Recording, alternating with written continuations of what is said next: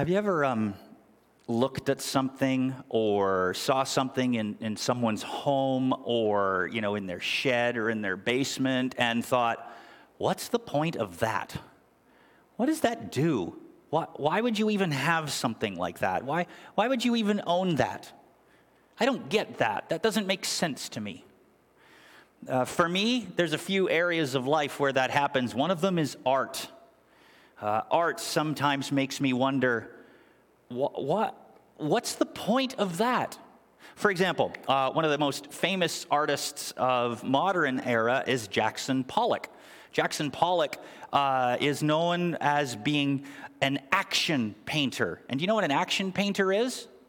They literally take all of their body and use kinesthetics in order to paint. And the way that he painted was he would take normal house paint and get a giant canvas, something uh, the size of a wall, and he would take buckets of paint and he would just sort of dance and fling the paint at the wall, and it would run down, and then he'd grab another color and he'd throw that paint against the wall, and it would become art. And it would just kind of run and during there, no, no real vision, just an action painter. And when I look at his art, I go,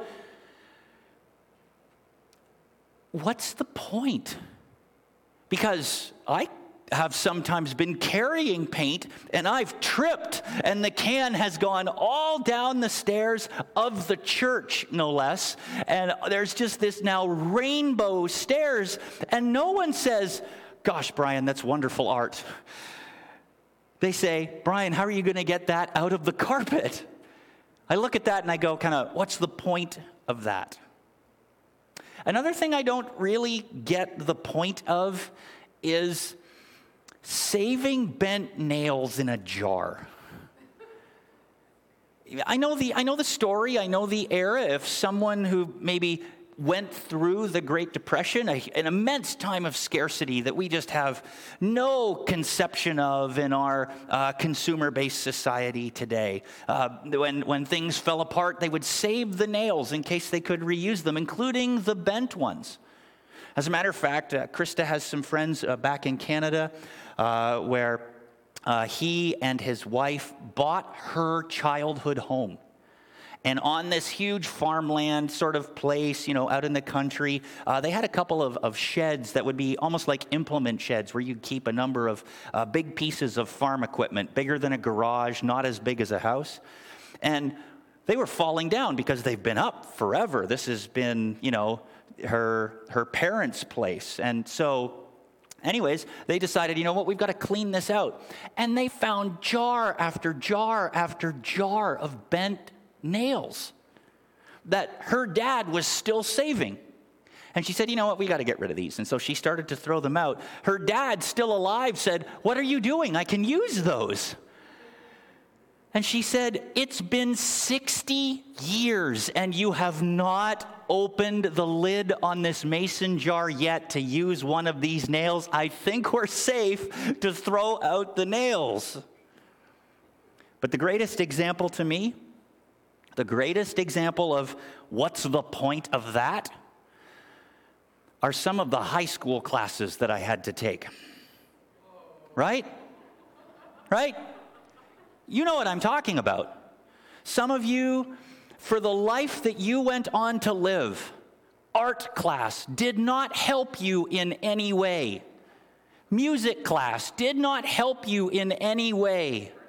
Math class did not help you in any way. Nobody sits down and thinks, you know what? Let's get the family together around the kitchen table and have a rousing round of calculus. We don't do that. Now, of course, some people use those courses, and I understand why high schools give you these things because they're not closing the door on you, right? They want to give you the opportunity to explore and experience all that you could possibly do with your life. But there's some point later on in the future where you just go, you know what? You say in class, is this something I need to listen to? Is this going to be on the test? Wouldn't it be great if we could do that? Is this something I'm going to need in my life later on as a pastor or something? Now, having said that, I wish I had paid more attention to things like vacuum repair or photocopier repair or, or things like that in seminary. Uh, they weren't courses that were offered, but boy, do I need them from time to time working in a church. There's just things in life where we look at them or things that we have to do where we just think, what is the point of that? I bet you have a story. And maybe at the, the BYOP after service today at the Bring Your Own Picnic, you can share your stories of, you know, I had to do this or I saw this and I really wondered, what's the point? But let's be honest. I, I, I, know we're in church, so this is a little bit of a, a tricky subject, but let's, let's face it. There are sometimes that people including Christians, feel that way about church. They see something going on, they see something happening, and they think, what's the point of that? What's the point of that ministry? That doesn't seem to be having any impact. Why do we do that? I've had people tell me that. I don't, I don't think I need groups. I don't need people coming together to talk about journeying towards Jesus together. I don't need that kind of commitment. That's not for me. I've had people say, I don't need this Sunday school class because I come on Sunday morning. I don't need to be taught something. We vote whether something, you know, has a point in our lives by our attendance. As a matter of fact, when I was a youth pastor, it was never more evident to me than when we taught a theology class to our middle school students. Our middle school group was designed so that uh, every week they'd meet, but one week we'd do this high energy outreach. You know, we'd go play uh, tag or we'd rent a gym and we'd play basketball or floor hockey and we'd have pizza and there'd be music and it would just be it would just be wild and crazy as, as middle school uh, uh, youth groups always are, and it would be so much fun. Everybody'd invite their friends. And then the next week following that, we'd have a more uh, serious time in the scriptures. We'd, we'd do a Bible study, something that was relevant to them, something they wanted to study. And they were all really well attended, except when we did our class on the statement of faith. I can't tell you how many kids told me they weren't sure of the point of premillennialism and transubstantiation and the Trinity. What impact does that have in our lives? We taught this class, we went through this whole thing, and do you know what our best attendance was for our middle school, high school group ever? Two. Two people came, and one person was disappointed because they thought it was an outreach night. They came on the wrong night.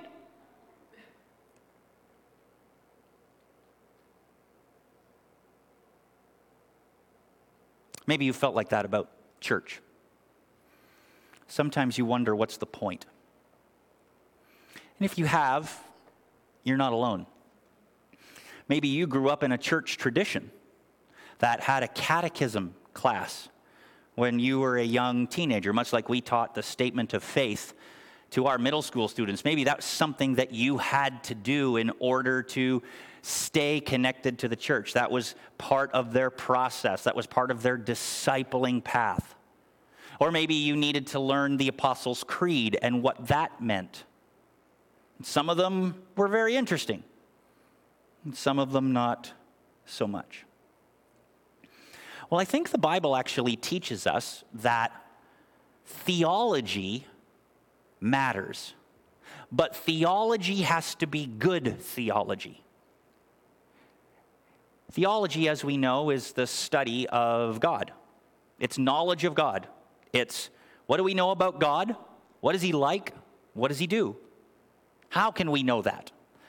And yet, sometimes that's where we stop. We stop with the knowledge component of theology. And when we stop at just knowing theology, then we take the good out of theology. What does that mean? In order for it to be good theology, it can't just inform, it must transform.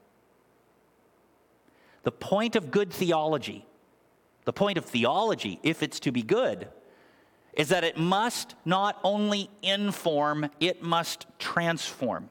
In other words, it should change us. And as a matter of fact, here's my premise to you this morning that Jesus would say, it must change you or else.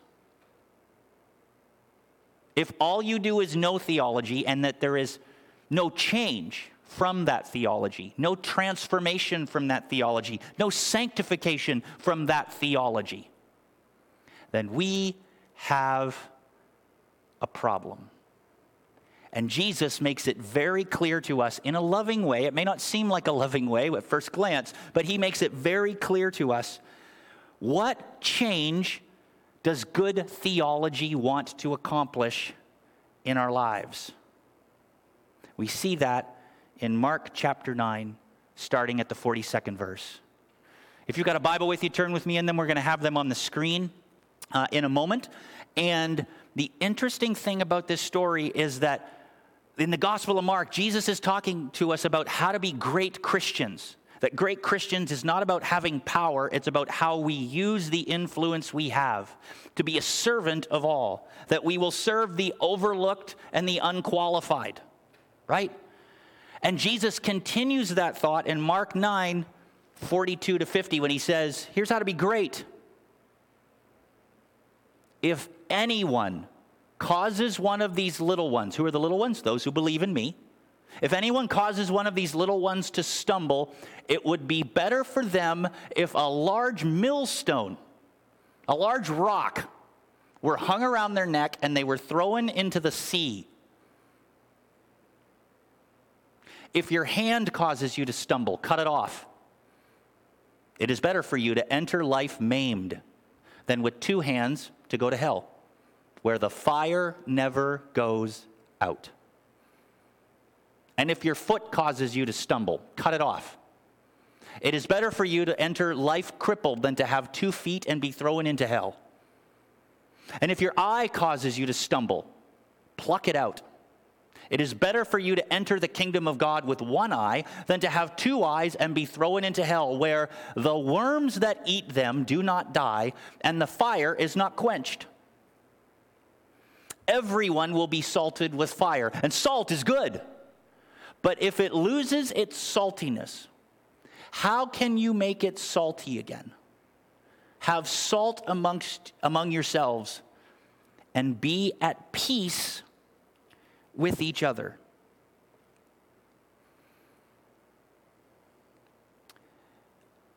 I don't know about you, but I hang out with a lot of Christians. Um, I hang out with a lot of Christians here. I hang out with a lot of Christians in my associations, talking to other churches, talking to other church leaders. I kind of gravitate to circles of Christians. And one of the things I don't see a lot of today is I don't hear a lot of stories about Christians who have drowned because millstones were tied around their neck and they were thrown into the sea because they caused someone else to sin.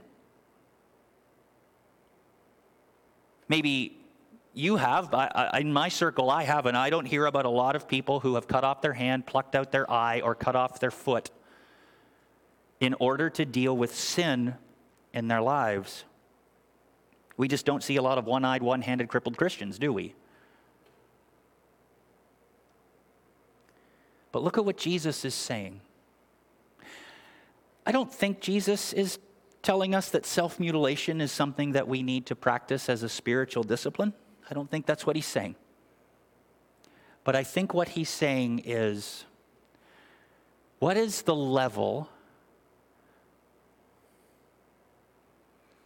of your comfort with the things that cause you to sin?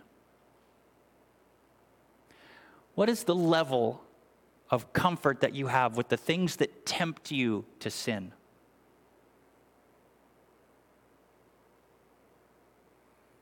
And Jesus is telling us that, you know, you want to know good theology, you want to know what looks like a transformed life, is that it must transform you from a sinner to a saint. And your part is to do absolutely whatever it takes to cut sin out of your life. to cut temptation out of your life? Because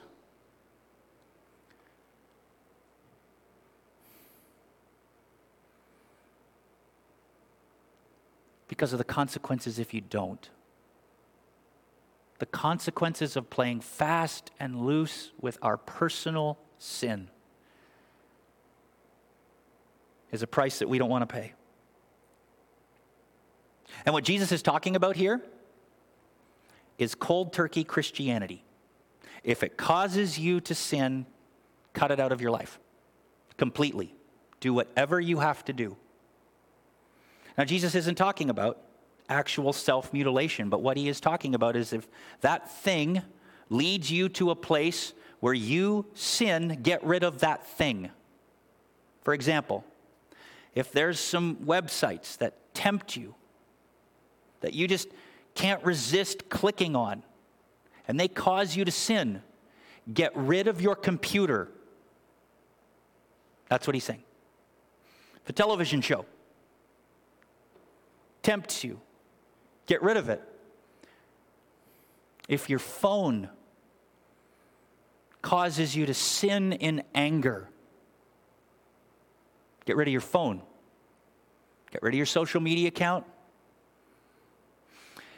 If a relationship, if a group of friends is consistently tempting you to do things that defy the commands of God, cut yourself off from those friends.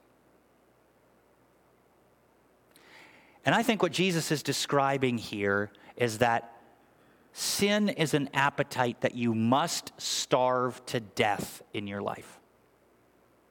And the things that tempt us are just those little things, those little bits that you and I like to take. And do you know what? There is lots of freedom for the Christian. There are very few rules for the Christian. There are commands to love God and love others, and the rest is up for grabs. But there are individual things that tempt you, that take you down a path, a slippery slope, that you alone are responsible to say, that's taking me to a place where I'm going to disobey God, therefore I cannot go to that place. I've shared this example before. If you struggle with overeating, don't go to the buffet.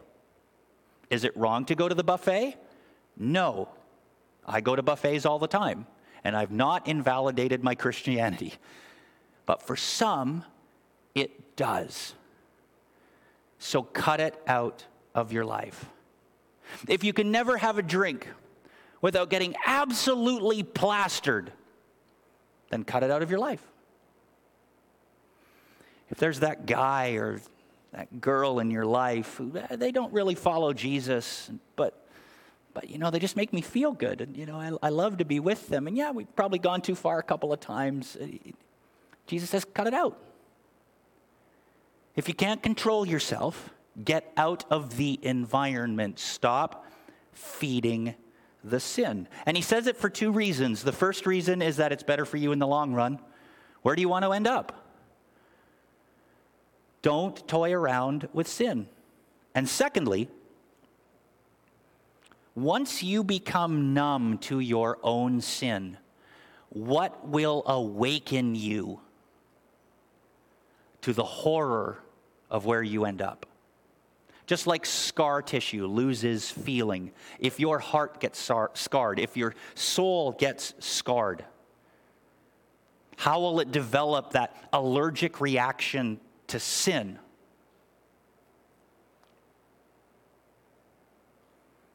See, salt is a preservative.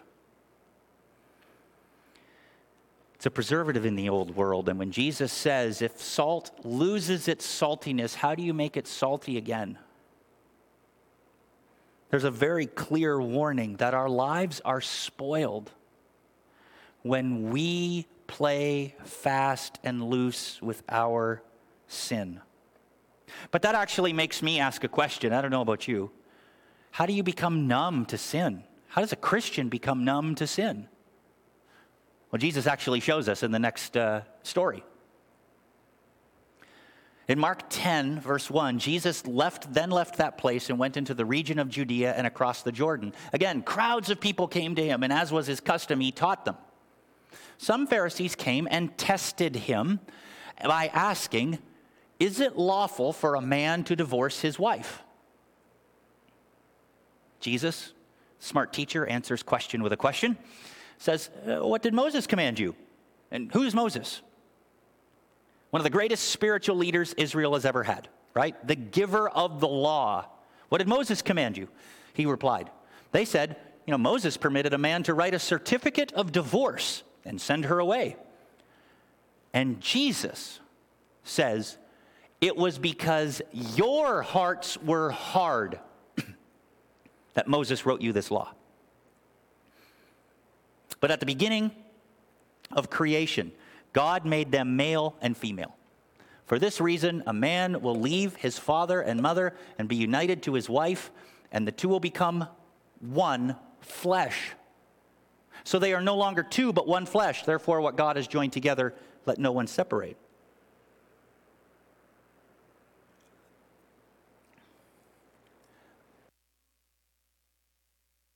In the house again, the disciples asked Jesus about this. He answered, Anyone who divorces his wife and marries another woman commits adultery against her.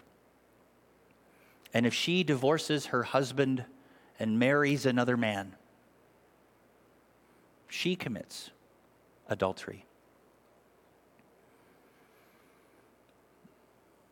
The test that the Pharisees have for Jesus makes us very uncomfortable.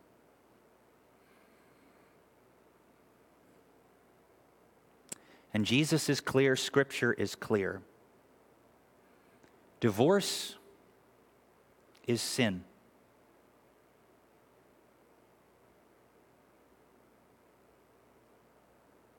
I know people.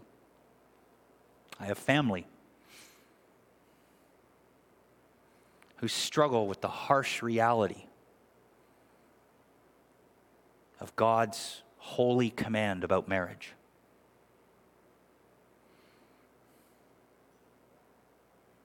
So, what is Moses doing? What is Moses up to? The, the one of the greatest leaders that Israel would ever have, giving people a way to end their marriage. What is he doing? In Moses' day, divorce was happening anyways. And if a divorce happened, 99% of the time it was the fault of the woman. It didn't matter whether that was true or not, it was just she did not serve her husband well or did not look after her husband well. And society looked at her as damaged goods. Her value for the rest of her life was damaged. No other men would want her because how she didn't keep her man happy. She didn't serve him well. The family didn't want her back. How dare you bring such slander on our home? She had nothing. She had nowhere to work. She had no future, no options. A man could make up a story. Yeah, she burned the toast too much.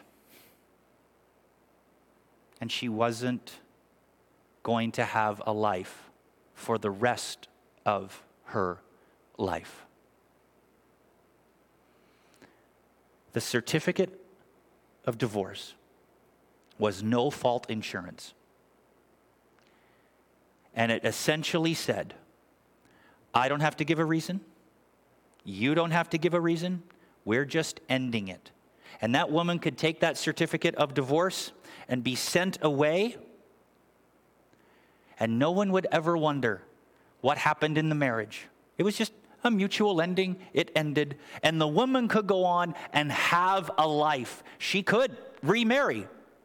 She could would be welcomed back into her family. She could seek employment because her moral character was not at question.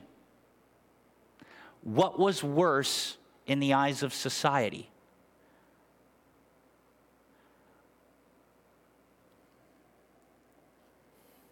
Here's the point. Jesus and Mark in particular, this is so good. He uses this example of how we like to grab certain sins and elevate them to the point of if you do that, there's a point of no return for you. Without realizing the long term harm that judgment can bring. You see, God's grace for the effects of sin are immeasurable. The message of the gospel, and hear me well, the message of the gospel for you and I today is that no matter what we have done in our lives, or no matter what has happened to us in our lives, Jesus is enough. Jesus is enough to forgive you from your sin and to provide you with eternal life, a future, and a hope, and an abundant life now. That's the grace that we have. but he warns us. And he says, grace should never be an excuse to sin. And what he's saying is, is that God's provision should never be considered as permission. God's provision should never be considered permission. It's grace because we don't deserve it. We're wrong, we're flawed, we're broken. this is um, something that I've heard come up in some of my leadership discussions with other pastors, especially when we recently started talking about the issue of bathroom use and gender dysphoria. Someone comes in who's identifying as a sex that's not their biological sex when they were born and they want to use the bathrooms at your church, what do you do? And there's all sorts of talk about safety of the flock and so on. But then one pastor in the room said, But what if they just actually have to go to the bathroom? Are you going to tell them no? What do you do? Andy Stanley called this the ideal versus the real. The ideal is perfect holiness. But the real is, we are all very, very broken. And as Christians, the certificate of divorce for the people of God in Jesus' day was a lifeline because Moses recognized God's grace and said that the worst thing that someone can do when they're drowning is yell at them, just get out of the water. No, you throw them a lifeline. It would be better if they never got into the deep water in the first place. But it happens. So there's this tension of grace and holiness, of our need for grace, but our desire to be holy, to be like Christ. And what Jesus is saying is if you want to be a great Christian, stop pretending that a little black mold is okay in your life. You see black mold in your home, what are you doing? All the kids out, all the pets out, all the perishable food out, and you're bringing in a company to treat that and kill it in its tracks. And you don't care how much it costs because of what could happen if you let that mold grow. Jesus says, as Christians, grace is immeasurable and we are so thankful for it. But let's not live in a way that marginalizes why we even needed grace in the first place. Do whatever it takes to cut sin out of our lives. Sin is sin. So, how do we do that? How do we begin to change because of this good theology? One more story. People were bringing little children to Jesus for him to place his hands on them, but the disciples rebuked them. And when Jesus saw this, he was indignant. He said to them, Let the little children come to me and do not hinder them, for the kingdom of God belongs to such as these. Truly, I tell you, anyone who will not receive the kingdom of God like a little child will never enter it. Let me read that again. Truly, I tell you, anyone who will not receive the kingdom of God like a little child will never enter it. And he took the children in his arms, placed his hands on them, and blessed them. What an amazing picture of our Savior. Doing what no one else did in those days.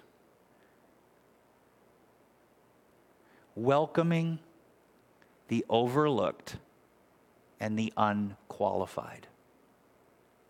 See, children didn't have a lot of value until they could contribute to the family. So, little children like this are a lot like a, a nursery would be today, with full of infants, where everything that they receive is from someone else. They are fully dependent on their parents. You know, it's interesting as Christians, we are always the children of God. We never we never grow up out of that. So, why do some Christians, why do we, maybe why do you, try to live life as an independent? Jesus is speaking here of what I like to refer to as a desperate dependency.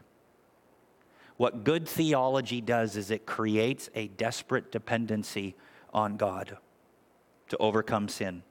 It is our personal focus. Boy, we spend a lot of time saying this is what's wrong with the world out there, and we spend hardly any little time talking about what's wrong with me in here. That's the real work of good theology. Good theology changes us, and then through us, the world is changed. Um, you know, those moments when you think, oh, I wanted to do that and I forgot. This is that moment for me. Um, I was going to bring up a whiteboard. So I want you to imagine that I have a whiteboard. Just, just come with me for a moment. And the whole whiteboard, as big as it is, that's all of God. Some people like to stay at the edge.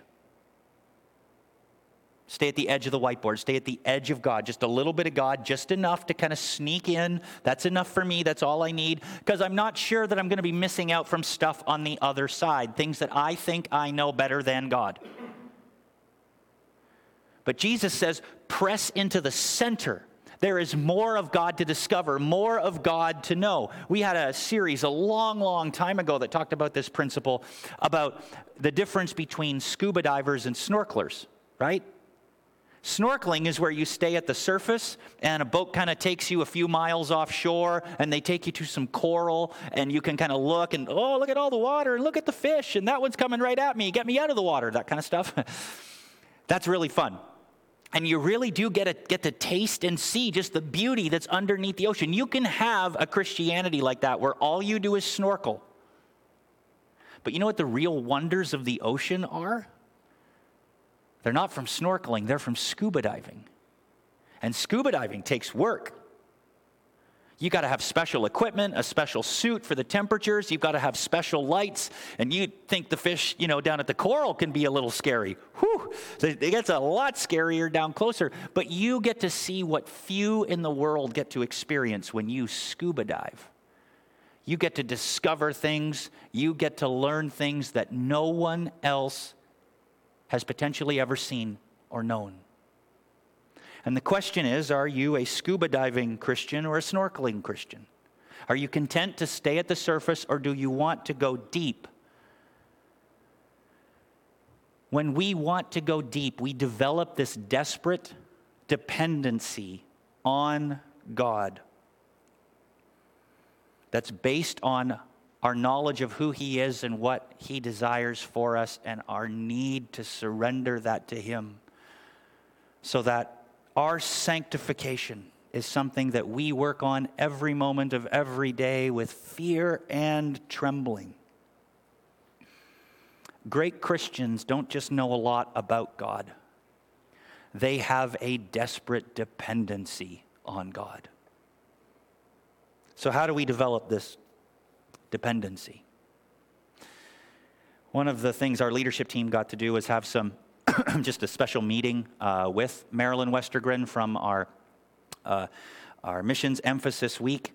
And as we were sitting around the table, we asked her the question uh, that we talked about earlier, actually, uh, during our announcement time that we've, as a church, we've not really seen a large response uh, with, with the faith promise. We've not seen a lot of them come back. Uh, we've not seen a lot of people hand them in. We don't know whether they've prayed. How can we increase that engagement? And Marilyn paused for a moment and she said, Well, everything starts with prayer. Everything starts with prayer. And I think that's also true for our desperate dependency on God. If you want to go past snorkeling with Jesus and start scuba diving into the depths of who He is, I, I think it starts with prayer. Recognizing that there is a tendency for us to explain and excuse away the planks in our own eye, the sin in our own life, rather than deal with it. We'd rather poke at the specks in other people's eyes. Because their sin is much more worse than ours. We, you know, we have reasons, we have excuses, we have, uh, you don't know my situation. God does. And He says, stop letting black mold live in your life. Let me help you deal with it. My grace is enough for you. And don't marginalize grace. Have a desperate dependency to allow your knowledge of God and who He is and His grace and His love for you to change you. So let me ask you this morning on a scale of 1 to 10, is your prayer life building a level of desperation to change and be like Jesus? If you were to give yourself a number this morning where one is it's non existent to 10, it's the pedals to the metal, and I am running and I am doing everything I can with all of my heart and soul and mind and strength to be like Jesus. And what if that were to go up by one? What would it look like? What are the things that you need to cut out of your life? What are the things that you need to change? What do you need to do? Because great Christians don't just know a lot about God, they have a desperate dependency on God. The writer of Hebrews, I think, says it well when he says, Let us cast off everything that hinders. Everything. If it's a phone, if it's a social media account, if it's a relationship, if it's a website, if it's the way that we spend our time, if it's what we do at work, then start to change those things. Because imagine what would happen. Imagine what will happen when you become a great Christian. Not just because of the things you do for God, but because how much you are like Him as He transforms us to be more like Jesus. So it starts with prayer. Let's close in prayer. Jesus, we are.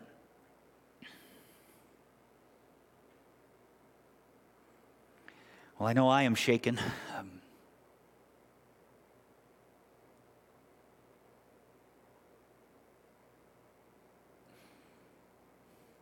because there's been times in my life, and there's been times in our lives when we have played fast and loose with the things that cause us to sin. It's not really that bad, or I need this. You don't know my circumstances. It, it won't, it'll be different the next time. But Lord, you've showed us the consequences of what that kind of thinking is. You've showed us, you've showed us how it happens, how we begin to take your grace for granted. And may that never be. May that never be again that we just trust that, well, Jesus will forgive me if I do it. But instead of living at the edge, may we dive deep into who you are. May we be sanctified by your truth as your truth sets us free.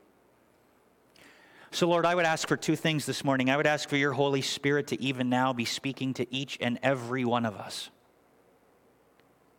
to help us to make that decision, to make those changes, that if there are things that are leading us to places that cause us to sin, that you would help us to take whatever steps we need to in order to stop going there, in order to stop clicking there, in order to stop participating in those conversations, ending up in those moments where we're filled with regret over our sin. And Lord, I would also ask that even as your Holy Spirit leads us to a place of surrender, that you would also lead us to a place of grace. That if there's something that we are just so broken over something that has been done to us or something that we have done, where we wonder if there's really grace for us. Lord, would you help us? Would you help that person to again surrender that to you, confident that Jesus is enough, that his death and his resurrection covered all of their sin, that there is forgiveness and freedom as we confess those sins to you, no matter how often they've happened or how horrible they were when they happened. even if there's consequences and scars that we will carry.